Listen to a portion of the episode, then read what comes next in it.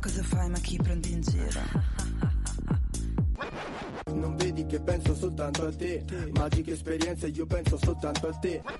Credo tu mi piaccia Si può amare solo ciò che si conosce Ma desiderare il resto Il resto tutto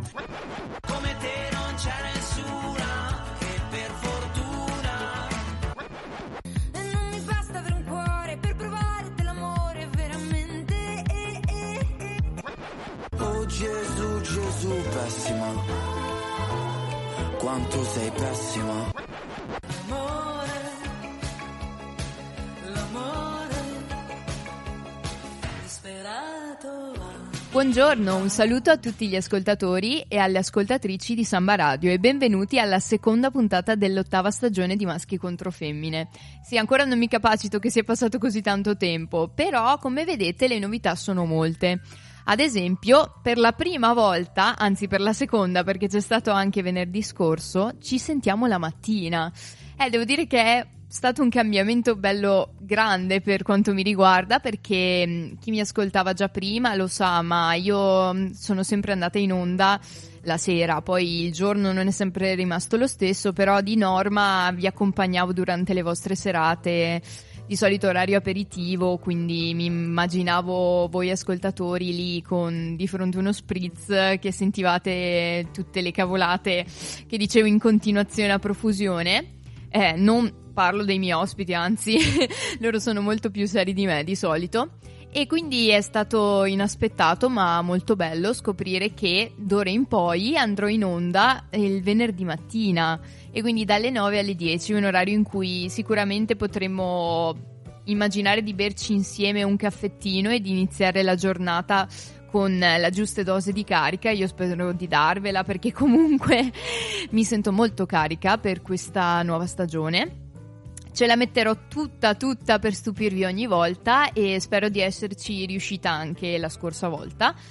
Sono molto felice eh, di sentirmi con voi questa mattina e direi che potrei iniziare dicendovi il tema di questa puntata che come sapete io individuo ogni volta cerco, cerco, vi porto con me nei miei viaggi anche mentali se volete perché io faccio un sacco di associazioni, sembra che nemmeno malanotte sia lì che penso a come strutturare la mia puntata. Beh, vi dico, più o meno funziona così, va così. Io parto da um, un punto, un'ispirazione e da lì in poi il mio pensiero naviga, naufraga verso veramente oceani sconfinati, lo dico oceani perché di fronte a una cartina geografica, non perché stia venendo giù il diluvio universale eh, stile Noè, infatti non credo che potrò tornare a casa a piedi, probabilmente dovrò costruirmi una barca.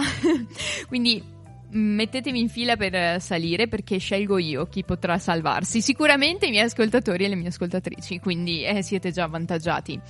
Ma dicevo, dicevo, questa volta l'ispirazione eh, è nata dalla lettura di un romanzo. Che strano, Anna, veramente. Che brutto parlare di me in terza persona, però ehm, siccome questa volta sono sola, non ho un ospite con me, quindi mi dovrete ascoltare per un'ora intera, ehm, dovete sapere che è come se parlassi a me stessa, un po' un monologo, un po' un flusso di coscienza al quale voi assistete, che in realtà vi coinvolge, vi coinvolge. Sì, sono banale perché dal buona letterata ho letto un libro, cosa che dovrebbero fare tutti, eh, a parer mio. E questo romanzo si intitola Persone normali, anzi, Normal People se vogliamo citare il vero titolo. E questo romanzo è molto recente in realtà, è stato scritto nel 2018 da una scrittrice irlandese molto giovane che si chiama Sally Rooney e che vi devo dire ha pochissimi anni in più di me quindi già questo forse mi, mi, fa sentire molto vicina a lei. E mh, ha scritto questo, questo libro che mi è davvero davvero rimasto nel cuore.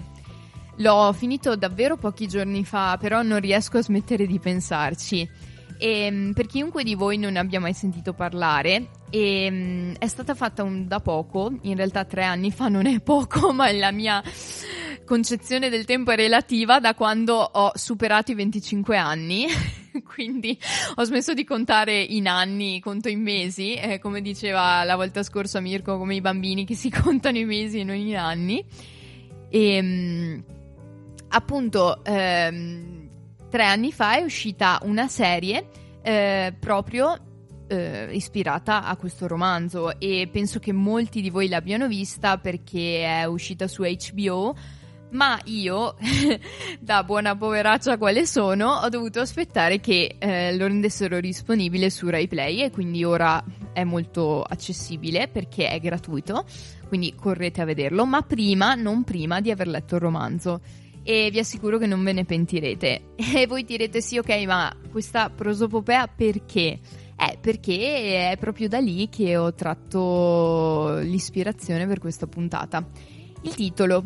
Mi ha colpito il titolo, Persone normali, perché effettivamente la storia narra di eh, due ragazzi che si conoscono al liceo e poi, insomma, continuano a ri- reincontrarsi nel corso anche degli anni dell'università.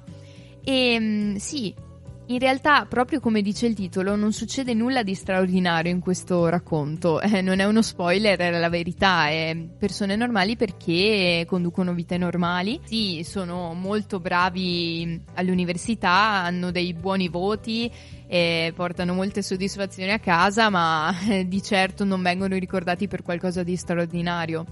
Il vero focus è qualcosa di straordinario però che li lega. E vabbè, non voglio dirvi altro perché ve lo dovete godere. E sappiate che eh, la serie, quindi la resa eh, a livello cinematografico, è molto molto aderente alla trama del racconto, addirittura i dialoghi rimangono gli stessi. E quindi vi invito a conoscere, come ho fatto io, Marianne e Connell, i due protagonisti, perché non ve ne pentirete ma non sono qui per parlarvi solamente del libro e di questa serie, anche se lo farei, eh, penso che avrei un'ora ehm, di racconto riguardo questo, però no, no, passiamo ad altro perché so che potrei tediarvi. e quindi mi direte, ma e quale collegamento hai fatto con questo tema persone normali? Che significa? Che cosa vuoi dirci con questo? Eh, voglio dirvi che... Eh, dovete aspettare ancora un po' per saperlo perché voglio che sia una bella sorpresa questo percorso che faremo insieme questa mattina. Vi terrò svegli e soprattutto anche grazie alla musica che quello è sempre un grandissimo vantaggio soprattutto per darvi la carica se non basta il caffè e quello non basta mai neanche quello. E quindi io inizierei eh, proprio col botto eh, con uno dei gruppi preferiti che mi piace davvero ascoltare ultimamente. Sto parlando dei Moneskin, Maneskin per noi comuni mortali. E iniziamo con Honey, Are You Coming?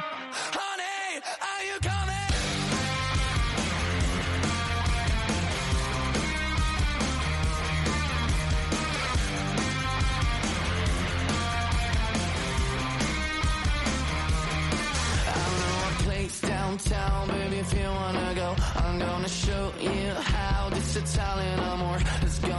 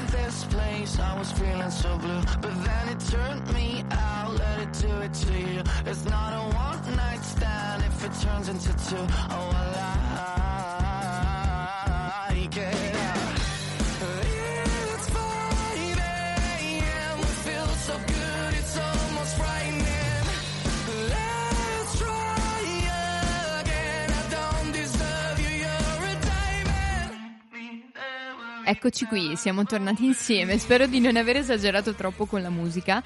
Sappiate che mi sono trattenuta perché mm, ultimamente ogni volta che metto su le cuffiette e vado a correre parte musica metal, ma di quella proprio pesante, quella hard.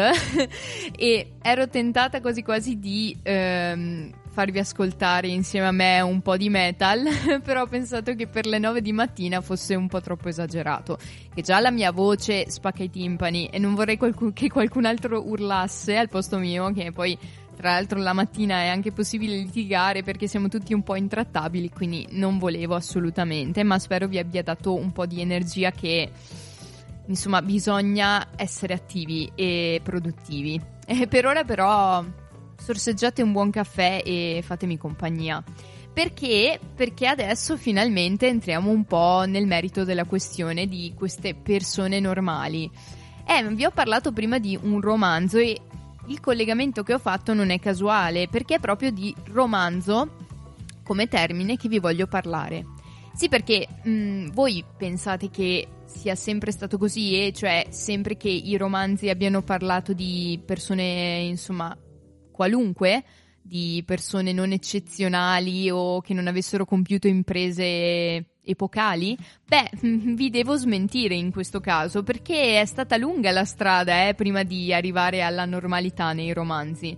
Sì, perché chiaramente non entrerò nello specifico, però dovete sapere che prima di tutto l'etimologia del termine dalla quale partiamo sempre, perché la parola romanzo è mm, originata da una forma di francese antico, romance, romanto, roman, e romanzi in particolare deriva da ehm, un aggettivo che deriva a sua volta da un avverbio in latino volgare che fondamentalmente significa parlare in- alla romana e quindi che si distingueva un po' dalla parlata barbara che tra l'altro era detta così proprio perché mh, questi- queste lingue che per i latini erano fondamentalmente parlate da persone ignoranti e poco colte che sapevano solamente la- lavorare la terra eh, assomigliavano molto al balbettio e quindi da lì barbari. E no, ha quindi un'origine, secondo i nostri latini, eh, per nulla autoreferenziali, molto nobile, e quindi parlare alla romana. Ehm, in realtà, già prima, già nella prima metà del XII secolo, in Francia, eh, avviene una scissione dove romance significa anche discorso orale o testo scritto in lingua volgare. E mm, quindi non solo latino, ma lingua volgare, perché qui già stava avvenendo l'evoluzione dal latino alle lingue romanze. E vabbè, questo è un percorso, insomma, a parte che non stiamo qui ehm, a raccontare tutto, perché ci vorrebbe un secolo più eh, 12 crediti di filologia romanza, che fortunatamente sono andati, e quindi chiaramente mi ricordo tutto. Tranquilli, prof, però io non, non vorrei insomma farvi studiare di nuovo insieme a me quest- tutto questo. Però eh, cosa- qual è la cosa interessante? Che insomma, mh, chiaramente come sapete tutti, eh, la poesia è sempre stata diffusa, il genere della poesia, i versi, insomma la scrittura in versi con eh, le rime baciate, incatenate e tutto quello che eh, insomma riguarda la regola della scrittura.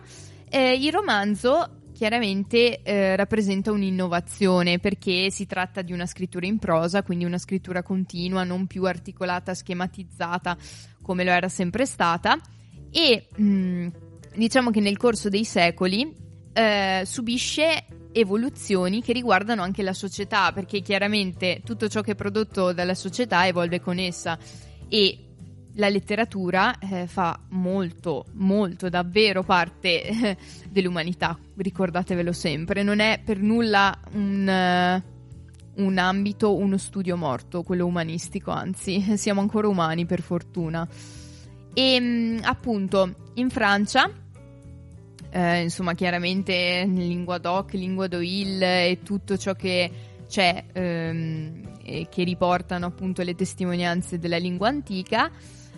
Si evolve un, un po' la questione, arriviamo al Medioevo e chiaramente lì sì, come non citare Chrétien de Troyes che simpaticamente un mio amico ha tradotto letteralmente come cretino di Troia. Non sto dicendo delle parolacce, la- sarebbe la traduzione letterale, ma chiaramente noi potremmo tralasciare. E non era per nulla un cretino, anzi. E, mm, insomma, scrisse di cavalieri e di imprese eroiche, insomma, questi personaggi che mm, lottavano contro dei mostri, lottavano contro le intemperie più grandi, contro la pioggia e le tempeste di questi giorni a cavallo con la loro lancia eh, per sconfiggere il nemico. Mm, Di solito il nemico era rappresentato eh, dai musulmani e insomma da qualsiasi religione non fosse eh, cattolica e mm, cristiana anzi in particolare e ehm, quindi non erano persone normali insomma questi soggetti anzi eh, erano eroi eroi che lottavano per la patria eh, lottavano per il loro credo e per il loro dio quindi sì erano visti come eh, delle icone dei Insomma, delle persone da ricordare sicuramente, non eh, stavano a casa sul loro divano, anche perché non credo ci fossero i divani. che ridere. Ma torniamo per un attimo seri. E eh, beh, certo, e poi nel Medioevo come non citare Dante, Petrarca e Boccaccio e poi l'amor cortese, tutto quello che c'è eh, riguardo questo amore spiritualizzato per una donna irraggiungibile e il poeta che comunque si erge a figura insomma molto elevata, pensiamo a Dante che eh, è un eletto che con la compagnia di Virgilio ri- riesce addirittura ad attraversare ehm, inferno, purgatorio e paradiso e insomma voglio dire è un eletto come sono eletti eh, quelli che lo accompagnano e quelli che incontrano nel suo percorso. Sono comunque persone da ricordare ecco non persone normali. Nemmeno lui lo è e lo sa benissimo e poi, vabbè, ci- sicuramente ci, ci sono molte altre evoluzioni, ma noi facciamo un salto temporale e arriviamo fino al XVIII secolo. Il XVIII secolo, ehm, periodo nel quale chiaramente eh, ci furono mh, grandissime, grandissime novità eh, da, sotto tutti i punti di vista e in particolare ehm, riguardo il romanzo, chiaramente. E, mh, il romanzo, infatti, eh, apparì eh, in una nuova versione eh, in Inghilterra e in Francia, in particolare in tutta Europa. E mh, po- basti citare alcuni tra i più grandi romanzieri di quel periodo, che furono Defoe, Swift, Richardson, e quindi insomma anche lì tutto un mondo a parte. E nell'età dell'illuminismo emersero anche i romanzi di Voltaire e Rousseau, quindi comunque ehm, nacque anche un nuovo tipo di filosofia e di pensiero riguardo la società. In Germania invece nacquero quelli di Goethe, e vabbè, incredibile Goethe che tra l'altro a un certo punto della sua vita passò anche qui, proprio a Trento e a Rovereto, eh, infatti ci sono alcuni passi in cui lui descrive il suo viaggio in Italia il Grand Tour in Italia e passa anche qui a Trento, sì. Ehm, spero che insomma a quel tempo abbia trovato un clima e un meteo migliore di quello che c'è ora, però altrimenti a questo punto, scusate mi sto per strozzare, a questo punto saprebbe nuotare benissimo nel girone infernale, no scherzo Goethe, non ti ci mettiamo. E mm, a quel punto, finito il XVIII secolo, avviene un cambiamento epocale. Eh sì, perché nasce la nostra tanto odiata o amata, come preferite, io direi odiata, borghesia.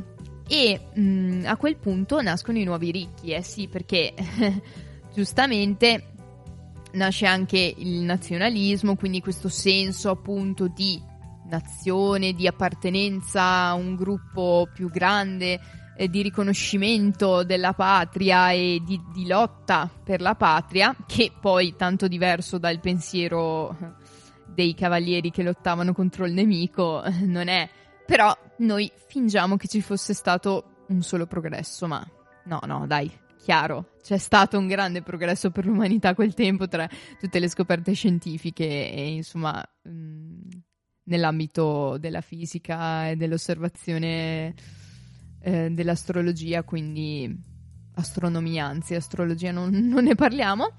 E mh, a quel punto eh, gli argomenti cardine della narrativa del romanzo eh, sono la narrativa realistica e quindi la famiglia, le vicende e i rapporti che si realizzano all'interno di essa.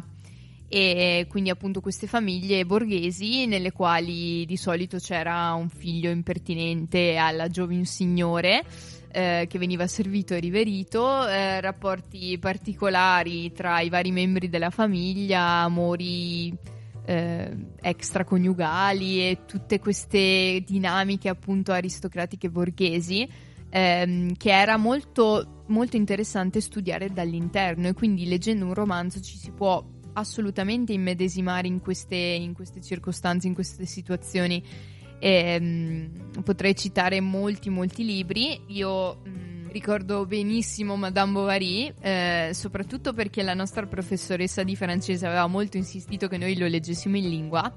E se mi sta ascoltando, buongiorno anche a lei, prof.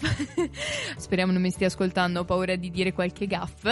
E, però in realtà è un genere che non muore mai perché oltre ai grandi classici ci sono anche libri molto attuali e scritti pochi anni fa, come ad esempio Il petalo cremisi e bianco, lo cito perché l'ho letto da poco, di Michel Faber. Eh, pensate che è, del, è, uscito nel 2003. Quindi, insomma, di sicuro eh, non è stato scritto da eh, qualcuno, da un autore che ha vissuto il periodo, insomma, ehm, vittoriano, elisabettiano e vittoriano eh, dell'epoca inglese, però è ambientato proprio in un contesto simile, proprio in una, una famiglia borghese inglese. E anche questo ve lo consiglio molto, visto che ricordiamo sempre che siamo in un programma che si intitola Maschi contro femmine. È giusto ricordare che in questo libro c'è una grande dimostrazione di forza femminile e la protagonista Sugar, mh, anche lei è diventata, insomma, per me un punto saldo perché non vi voglio raccontare nulla di questo libro, ma sappiate che è veramente lei un esempio mh, di forza e di travolgenza e soprattutto di soverchiamento delle solite leggi del patriarcato, ma questo è un altro discorso. E appunto, torniamo al romanzo invece, il romanzo in generale, visto come tipologia, mh, insomma, di racconto, di narrazione. E mh, dopo il XVIII secolo vi è un ulteriore salto avanti. Eh, sì, ovviamente non ho citato il romanzo storico di Alessandro Manzoni, ma non ne possiamo parlare ogni volta perché, mio caro Manzoni, basta. Eh, vi confesso che Manzoni ormai eh, per me, io sono satura di Manzoni. Alla maturità mi hanno chiesto il Manzoni poeta, che non so chi di voi abbia letto le poesie di Manzoni, ma sappiate che potreste farne a meno. Capisco il valore storico, ma di sicuro non è il mio poeta preferito, ecco. per non parlare del fatto che anche all'esame di letteratura italiana, anche lì mi è stato chiesto di nuovo Manzoni. Quindi non capisco il nesso fra me e Manzoni, ma lui torna sempre, c'è sempre, lui ci guarda, lui è sempre presente. Eh certo, non l'ho citato, ma sapete che c'è, insomma Verga e tutti gli altri. Ma arrivando al XIX secolo nasce invece un altro romanzo molto importante, quello sperimentale. E il naturalismo francese, appunto, eh, rientra in questo romanzo sperimentale perché lì iniziano ad essere narrate le vite vere, proprie, effettive anche del proletariato. E quindi queste condizioni pessime in cui eh, i minatori o mh, insomma tutti i lavoratori che non potevano permettersi di filosofeggiare in un salottino aristocratico eh, con il pan brioche di fronte eh, tutte le difficoltà e i problemi anche di salute che- ai quali dovevano andare incontro per non parlare di tutti i disagi sociali e i disagi eh, come l'alcolismo e la prostituzione e insomma anche mh, i problemi psichici e psicologici delle persone che abusavano di assenzio in quel periodo eh, rendevano davvero matti eh, molte, molte persone, ma questo anche in realtà i letterati più famosi, ma adesso eh, non parliamo di Essenzio e mm, chiaramente ehm, in Italia il naturalismo ehm, influenza un po' eh, anche la nostra cultura e diventa verismo. Ed ecco qui appunto il tanto amato Verga E mm, a questo punto il romanzo è un genere conosciuto e rispettato, soprattutto nell'ambito dei classici, perché chiaramente, eh, insomma, è scritti in italiano, perché gli scritti poi in dialetto a quel punto non erano molto considerati e visti di buon occhio. Appaiono oltretutto nell'orizzonte culturale la psicanalisi, con Italo Svevo ad esempio, la logica, la linguistica e quindi eh, molte altre tecniche narrative che introducevano queste novità e quindi si adeguavano. E mh, cambia anche però, e qui arriva il punto di congiunzione con le persone normali, il tipo di personaggio che appare in questi romanzi. Eh sì, perché come vi dicevo, eh, il viaggio è stato lungo, ma siamo finalmente arrivati al punto di svolta. Eh sì, perché termina proprio in- a questo punto il mito dell'eroe, che viene sostituito da antieroi, quindi proprio tutto ciò che c'è che contrasti all'eroicità e alla epicità delle proprie azioni, quindi persone comuni, eh, tra l'altro caratterizzate da un senso di frustrazione e di sentimento di perdita della propria identità. E mm, la mancanza anche di unità psichica e la sensazione di non essere autentici, quindi una nevrosi, un costante senso di inadeguatezza, eh, fondamentalmente i reietti della società. Appunto, i protagonisti sono inetti e appaiono senza alcuna qualità, né fantastica né proprio nessun tipo di qualità. Eh, quindi molto spesso eh, i protagonisti sono dei malati psichici. Eh, quale fra i tanti mi viene in mente è eh, Nikolai Raskolnikov, è protagonista di Delitto e Castigo di Dostoevsky, eh, altro libro proprio tranquillo da leggere in spiaggia. No, sicuramente non è eh, un libro leggero, è un grande classico della letteratura russa e assolutamente va letto, però fondamentalmente sì, il protagonista eh, è un malato e voi insomma penso sappiate più o meno come, di cosa racconta la trama, ma questo, questo ragazzo che si guadagna da vivere ogni tanto aiutando con delle traduzioni, quindi lui il suo sogno è quello di diventare insegnante, ma è ancora studente e fondamentalmente è a pezzi perché non si può permettere di vivere nemmeno alla giornata, eh, è completamente povero e in condizioni critiche, anche nella sua abitazione che cade a pezzi e a un certo punto decide di rubare, di eh, fare questo furto mh, a danno di una anziana che sarebbe anche la sua proprietaria di casa, insomma la proprietaria al qua- alla quale deve dei soldi perché non si può permettere di pagare l'affitto. A quel punto succede di tutto, beh, lui assassina insomma questa anziana e da lì direi che da lì parte il vero racconto ed è un racconto totalmente mh, incentrato sulla psiche di Raskolnikov. E uscirete pazzi anche voi, ve lo dico, non sarete più delle persone normali quando ne uscirete. ecco, per stare in tema. E, mh, ma appunto mh, è proprio perché in questo periodo nasce la psicanalisi di Freud, ehm, la teoria, tra l'altro, mh, in- influiscono anche la scoperta della teoria generale della relatività di Albert Einstein e anche molte novità nella fisica. Eh, quindi la narrativa della crisi che appare all'inizio del Novecento supera i modelli culturali del passato e non narra più di contesti sociali e di ambienti eh, nei quali appunto l'individuo si, mh, si, eh, si muove.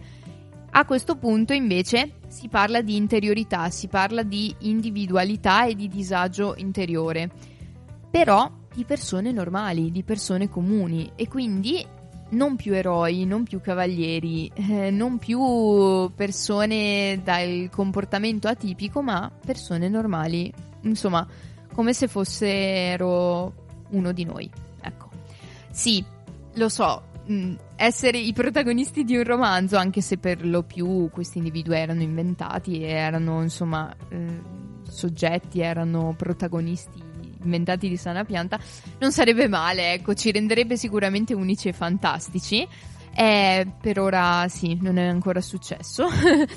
Chissà che in futuro non succeda. E quindi sì, quindi siamo persone normali, giusto? e allora direi che dopo questo viaggio davvero tortuoso e molto molto nel mio, quindi nella letteratura, ci vuole un po' di pausa. Ehm, La mattina è, è- sono pesante, vero? La mattina, sì, lo ammetto. Forse dovreste spe- no, non spegnete, continuate a farmi compagnia perché mi sento sola e vi lascio ad una stupenda canzone degli Joy Division che si intitola Love Will Tear Us Apart.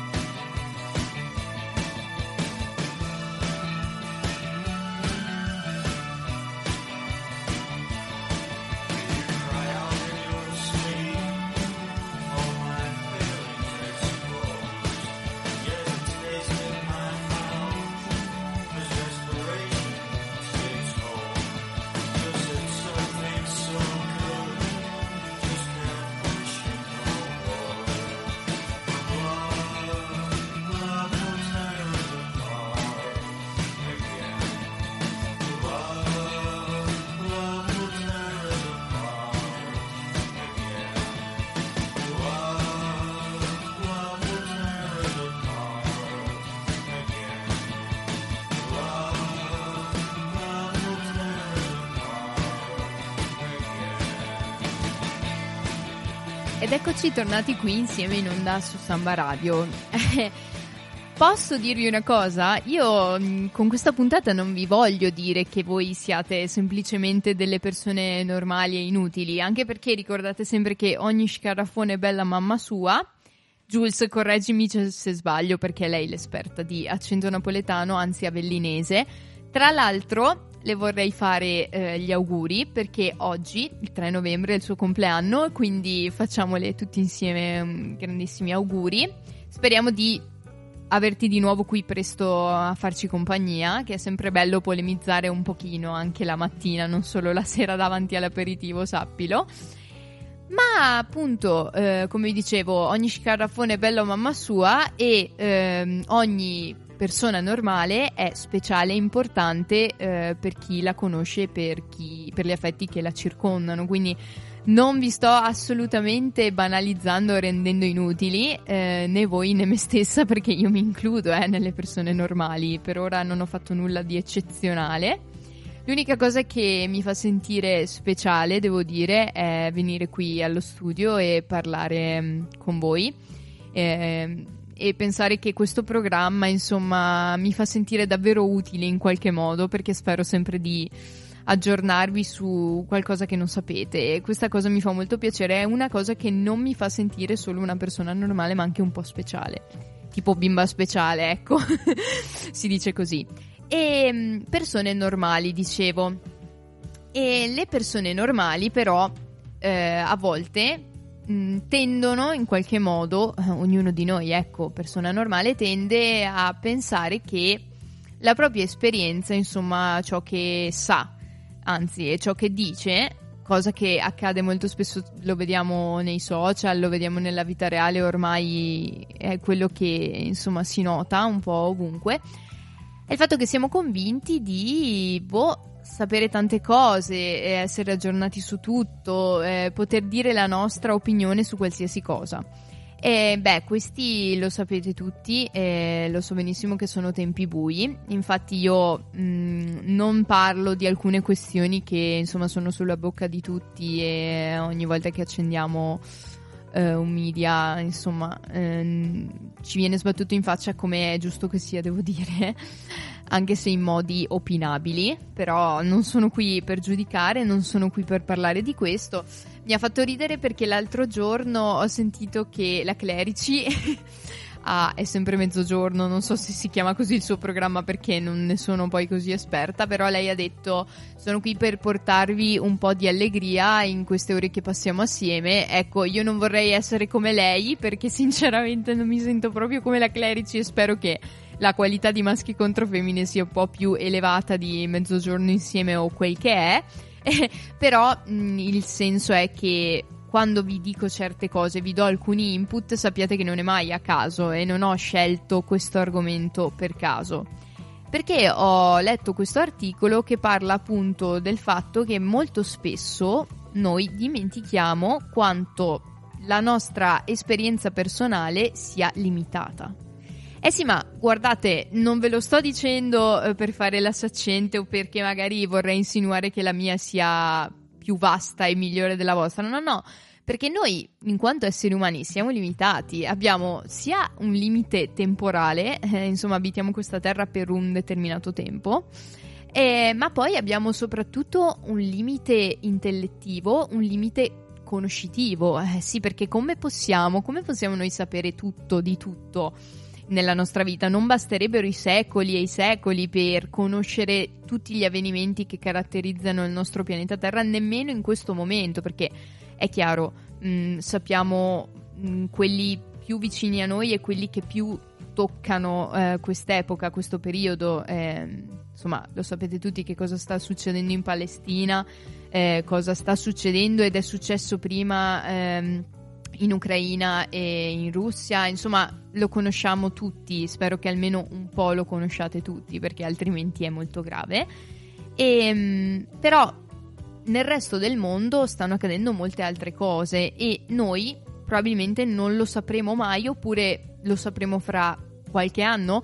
Insomma, non possiamo essere aggiornati in tempo reale su tutto e nemmeno non in tempo reale. E questa cosa direte è triste? No, secondo me non è una cosa triste. Secondo me ehm, sapere di non sapere è, è, molto importante. Insomma, riconoscere e ogni tanto ricordare che non siamo dei tuttologi, eh, i tuttologi del web, quelli famosi, e che non possiamo avere un'opinione così fuorviante e così critica su tutto, mm, beh è molto importante saperlo e ricordarlo. Ma non è proprio questo il punto del mio discorso. In realtà eh, vi volevo dire che questo articolo parlava in particolare, iniziava con l'argomento vaccinazione perché appunto eh, dopo aver vissuto la pandemia si sono ehm, osservati dei fenomeni e degli atteggiamenti che caratterizzano comunque le persone in un momento e in un eh, periodo di emergenza. Sì, perché eh, la vaccinazione è stata un altro di quegli argomenti che fino a poco tempo fa erano sulla bocca di tutti. E mh, è stato studiato, è stato notato che in un esteso dibattito che è stato quello sui metodi per convincere chi rifiutava di vaccinarsi, la conoscenza diretta di persone che avevano avuto un'esperienza positiva o negativa, nel, per la maggioranza negativa, dopo il vaccino, è stata descritta da studiosi ed esperti di campagne vaccinali eh, come uno dei più potenti fattori di persuasione a fare o non fare il vaccino, quindi più della comunicazione dei dati statistici, quindi alla gente non interessava se la statistica diceva loro guardate che secondo gli studi e secondo eh, le sperimentazioni che sono state fatte tutte queste persone sono guarite eh, dal covid, hanno superato il covid e non hanno riscontrato grandi problemi.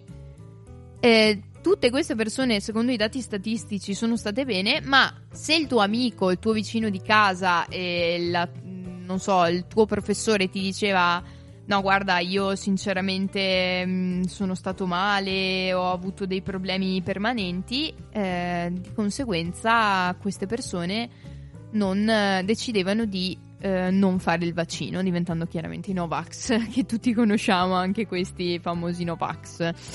E mh, quindi tutto questo per dire cosa? Che l'esperienza personale eh, è una forma di conoscenza che sicuramente è fondamentale per la sopravvivenza, perché eh, noi da quando nasciamo eh, sperimentiamo per la prima volta il linguaggio attraverso quello che sentiamo dagli altri, che appre- lo apprendiamo ascoltando e sentendo eh, come parlano le persone intorno a noi.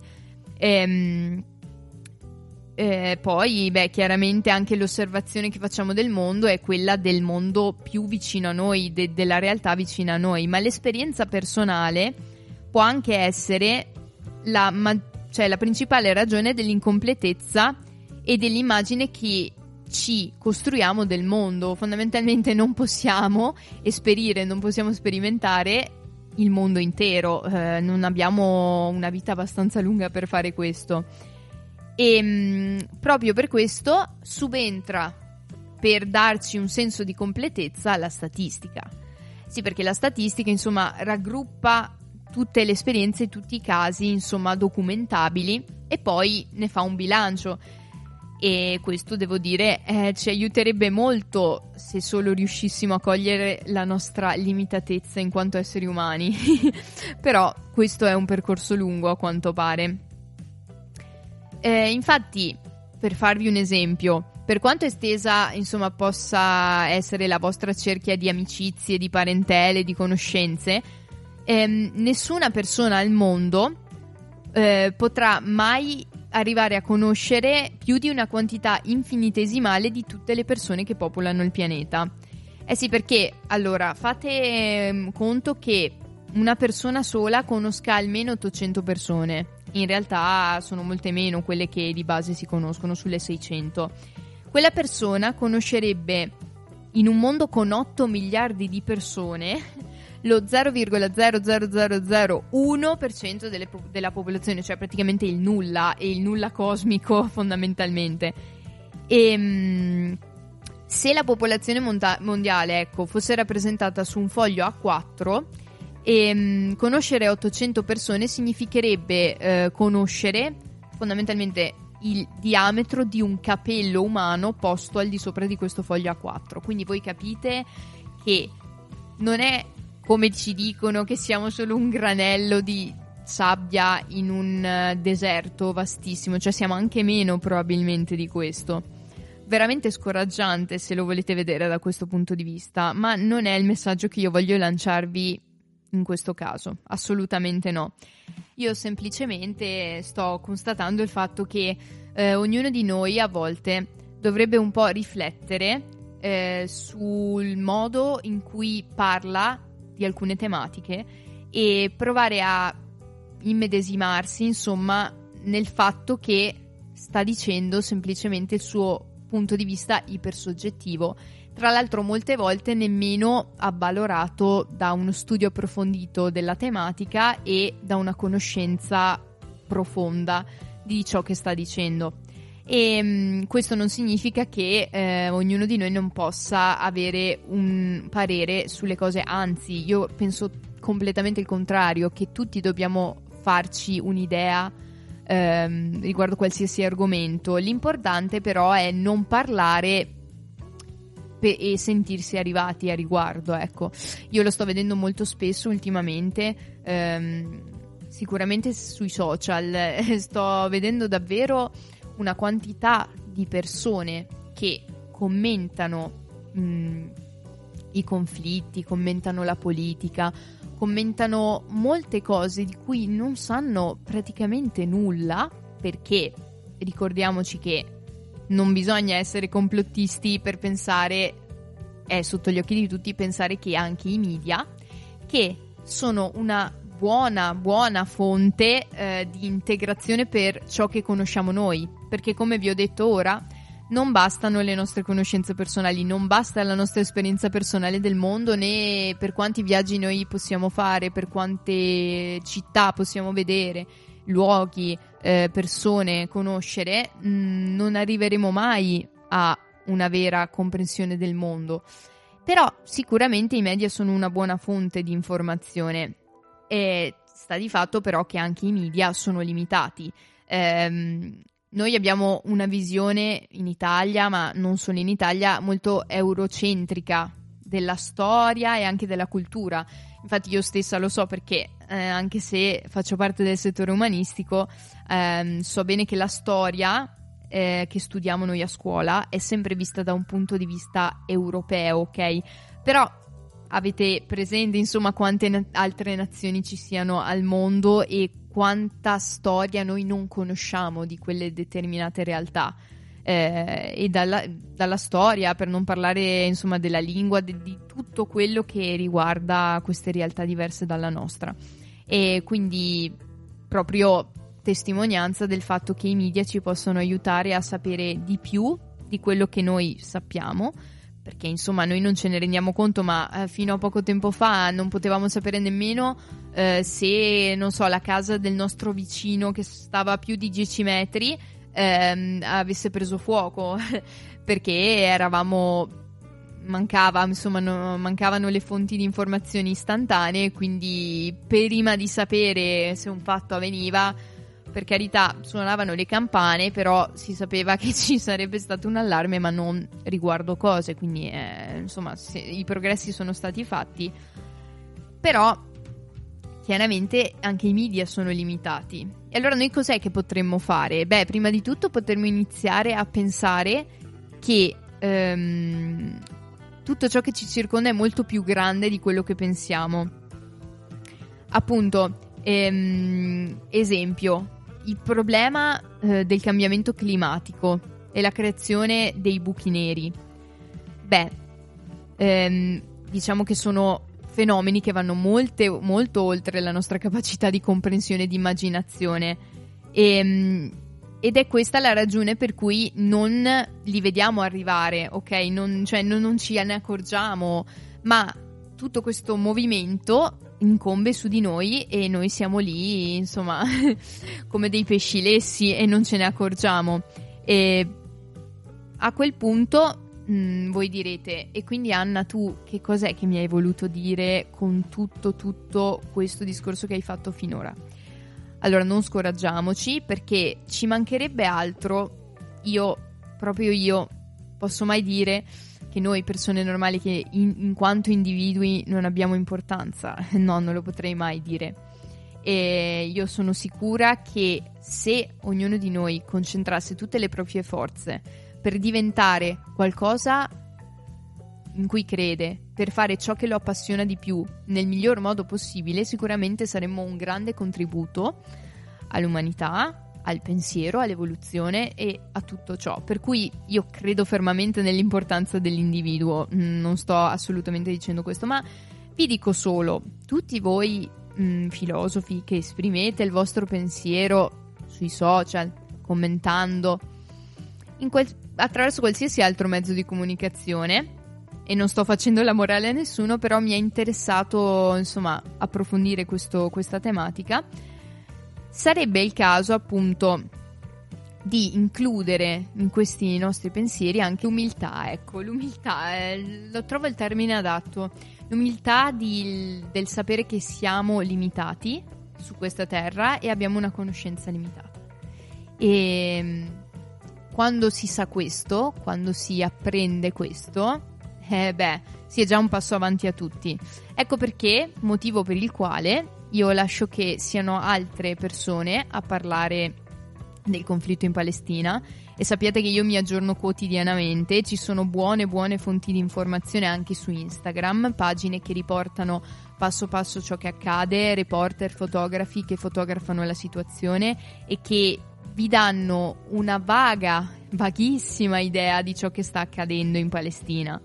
E dico vaghissima perché mi ricollego all'ultimo punto di questo mio discorso e l'ultimo punto sapete qual è?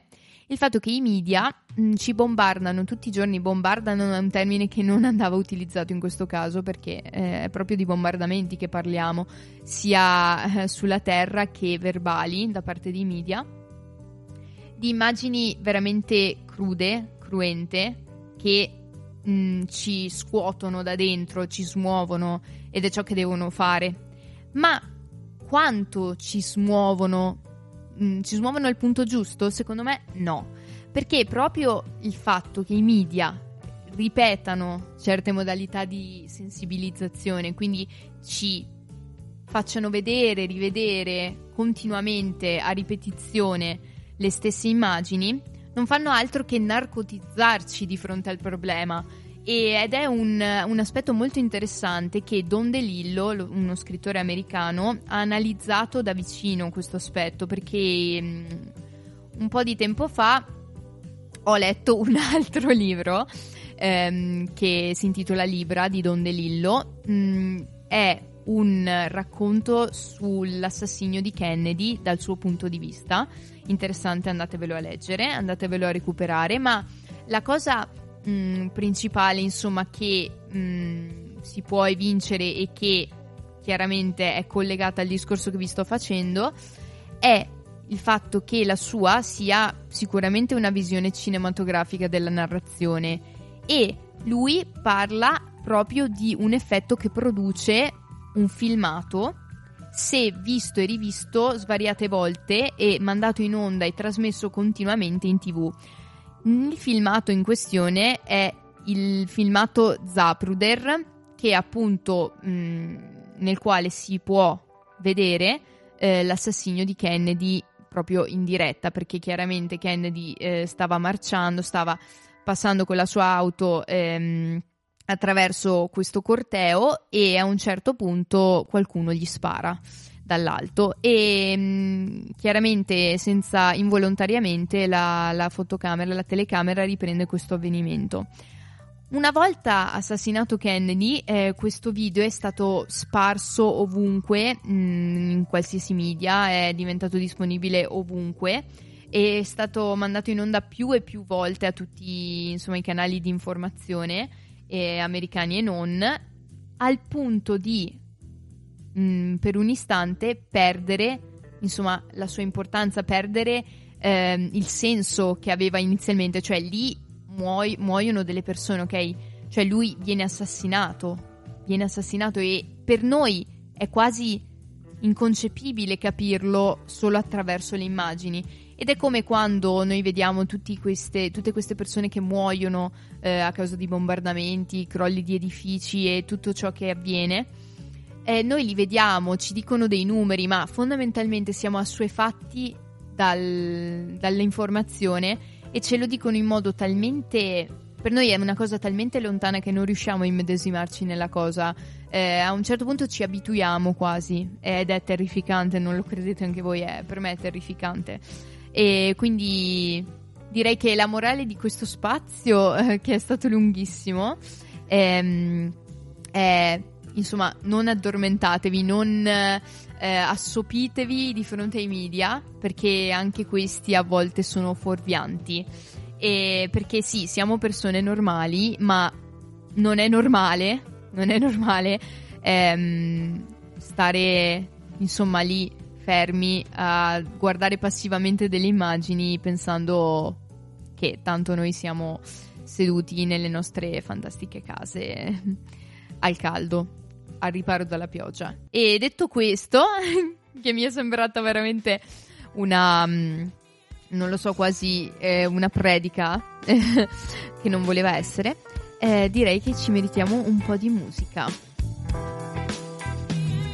È sempre brutto pensare, la nostra chance la siamo giocata. Dovrei svegliarmi col sorriso, che bella giornata. Dovrei pensare positivo, che bella stronzata, avevo un buon motivo. E adesso se n'è andato. E il traffico che intasa la strada non è neanche iniziata, e già voglio tornare a casa. Potrei prendere un permesso, scegliere un pretesto. Faccio sto lavoro di merda da un pezzo. E poi a essere onesto, vorrei mi licenziassero, che si dimenticassero di me in un attimo. Come hai fatto te, come se non mi fossi fatto in tre per riuscire a darti il meglio, ma alla fine forse un meglio che non c'è. Mi hanno detto quando ridi sei più bello, sì, ma io per farlo avrei bisogno di un gemello, dovrei togliere il cappello, senza quello sono solo Guglielmo, freddo fuori, caldo dentro tipo termos, ma da fuori non si vede, da fuori non si sente, la gente non capisce, e spesso se non sempre fraintende. Chiudi gli occhi e vai, vai, chiudi gli occhi e vai, vai. Ci pensi già da un po', per alcuni questa vita, beh per me no. Chiudi gli occhi e vai, vai, occhi e vai. Ho pensato troppi anni che comandarmi fossero una banda di coglioni, ho subito vessazioni, nel mucchio ho visto squali, ho visto domi, ho visto i buoni. Un giorno ho preso un foglio bianco, ho scritto oggetto di missioni e vaffanculo, rivoglio la mia vita indietro. Il lavoro nobilita l'uomo, non questo, non credo, non mi serve la boccia di vetro. Merda, già vi vedo, fra dieci anni vi sarete mossi, ma non più di un metro, perché sei un povero stronzo nel buco del culo del mondo. Senza spina dorsale, senza il midollo. Uomini il cui sogno è fare la stessa cosa ogni giorno, tornare a casa, avere il piatto pronto e la vita che non voglio.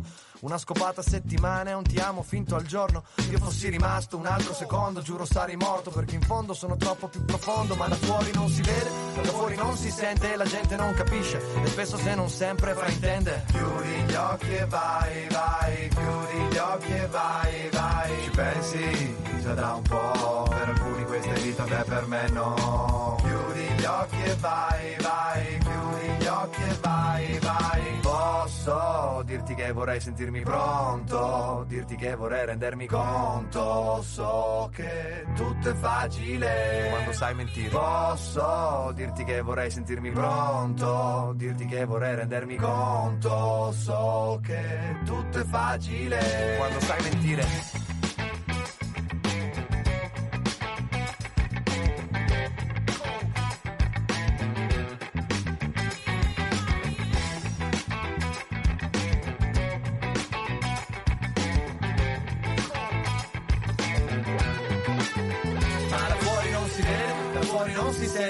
Gente non capisce, spesso se non sempre fraintende. Chiudi gli occhi e vai, vai, chiudi gli occhi e vai, vai. Ci pensi già da un po', per alcuni questa è vita, beh per me no. Chiudi gli occhi e vai, vai, chiudi gli occhi e vai, vai.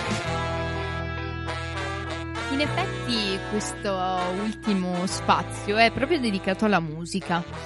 Alla musica vista in un modo particolare. Sì, ehm, un'altra cosa che ho fatto di recente è stata andare al cinema. Tra l'altro vi invito ad andare spesso al cinema, è un'esperienza veramente stupenda.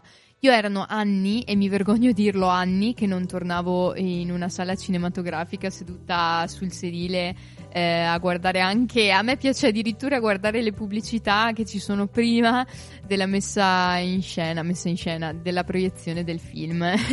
eh, boh, è proprio un'esperienza completa andare al cinema, eh, non è come, assolutamente non è come guardarlo da computer o in tv. Eh, anche se in tv ormai nemmeno più si guardano, però in streaming basta, basta, veramente andate al cinema perché sono soldi spesi benissimo, secondo me è un- davvero, davvero un'esperienza completa. Eh, anche senza popcorn perché non li ho presi. Quelli costano, ad esempio, quindi quelli potete anche non prenderveli, però andare al cinema assolutamente sì. E, sono andata a vedere un film che si intitola C'è ancora domani eh, di Paola Cortellesi come regista, lei primo film da regista e tra l'altro è anche la protagonista del suo stesso film. Fa ridere perché eh, un mio amico quando insomma gli ho detto ehm, vado a vedere un film lui mi fa ma quale? E io gli rispondo c'è ancora domani e lui vabbè allora andrò a vederlo domani però che film è? Sì, ok, fa ridere ma anche riflettere. Queste sono le freddure del- che mi fanno di continuo le persone che conosco. Capitemi quindi se non mi reputate proprio una persona normale, tra virgolette. E mm, questo film però stupendo, si vede molto che è stato pensato da una donna e infatti mi emoziona, mi emoziona davvero esserlo andata a vedere e consigliatissimo, quindi nessuno spoiler riguardo il film, vi dico solo andate a vederlo di corsa anche, fino a che sarà in sala e altrimenti ve lo eh, gusterete in streaming, va bene lo stesso, non importa. E guardando questo film ad un certo punto, e questo sì che ve lo posso spoilerare perché non è assolutamente, non riguarda la trama, ma riguarda un aspetto del film. E beh, prima di tutto l'incongruenza ehm, tra le immagini che vedete e la musica che ascoltate, la colonna sonora, eh, che è proprio comunque un effetto mh, cinematografico della musica cinematografica che è proprio insomma un modo per coinvolgere e mh, si chiama musica anempatica, quindi c'è una musica che non riflette l'immagine che state vedendo, anzi vi dà delle vibrazioni totalmente diverse, quindi in un momento di mh, negativo sentirete una musica molto gioiosa e quindi per contrasto mh, vi farà ancora più impressione. Lei utilizza questo escamotage, possiamo dire. Eh, a un certo punto, infatti, questo film è ambientato nell'immediato dopoguerra, post seconda guerra mondiale, a Roma. Quindi, ah, e non, eh, u- non per ultima cosa, è in bianco e nero. E, e quanto è bello vedere un film in bianco e nero, che però è stato ideato ora e vedere Roma in bianco e nero è stato veramente stupendo, stupendo. E quindi motivo in più per eh, vederlo. E mh, la musica che appunto ha scelto eh, mi ha fatto molto meditare. Sì, perché lei, insomma, chiaramente ha scelto musica che rispecchia l'epoca, appunto, anni, fine anni 40, anni 50 ehm, in Italia. E cosa si sentiva a quei tempi alla radio? Eh beh, basti pensare che ne so, nel blu dipinto di blu di Modugno, grazie del fiore di Nilla Pizzi, oppure un bacio a mezzanotte del quartetto Cetra. Ehm, ma poi come non citare anche il cielo nella- in una stanza di Mina. Eh, insomma, molte canzoni d'amore che parlavano eh, di un clima molto sereno, eh, gioioso, eh, di legami appunto insomma, legami del cuore, ciò, di soli- ciò di cui di solito parla la musica.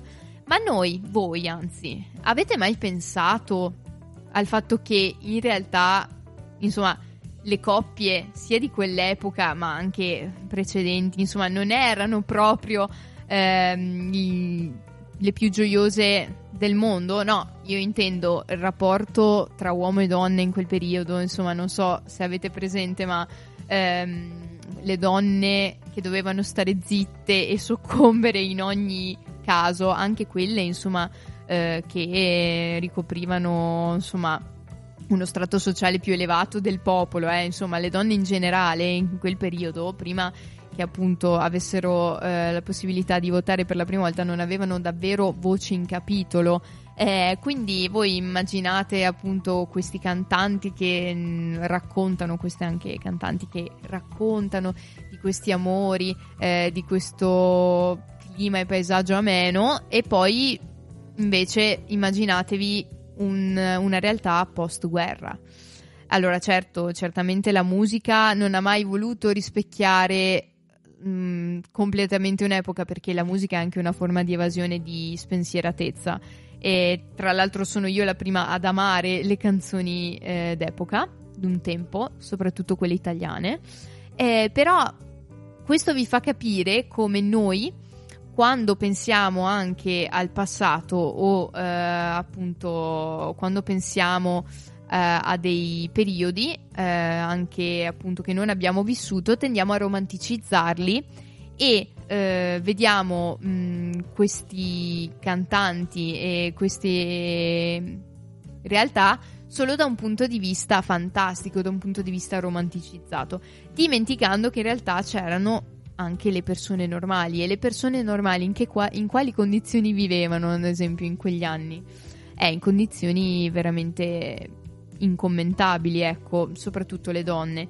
E mh, l'amore chiaramente esisteva, come è sempre esistito, le coppie felici esistevano, ma esisteva anche molta, ehm, insomma, molta molto disagio, soprattutto eh, all'interno della dinamica marito-moglie, anche perché tante volte i matrimoni non erano meno, nemmeno completamente consensuali, ma chiaramente erano pilotati dalle famiglie, per cui ehm, ascoltare la musica di quel tempo ci fa immaginare uno scenario totalmente diverso. In realtà c'erano anche le persone normali che vivevano una vita normale e la vita normale non era per niente come nei film, come nella- nelle canzoni, no, era molto diversa. E questo film vi apre gli occhi anche su questo elemento, sul fatto che la musica non rispecchi la vita delle persone normali, eh, soprattutto quella, la vita delle persone in quegli anni.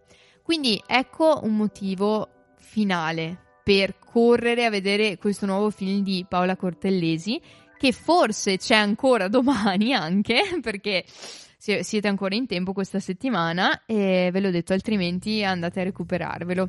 E con questo direi, con questo ultimo spunto che vi ho voluto dare, eh, ho voluto concludere ehm, questo sogno che abbiamo fatto riguardo le persone normali perché eh, possiamo anche sognare, vorrei dire, qualcosa di normale perché per molte, molte persone ehm, ciò che noi consideriamo normalità è un sogno.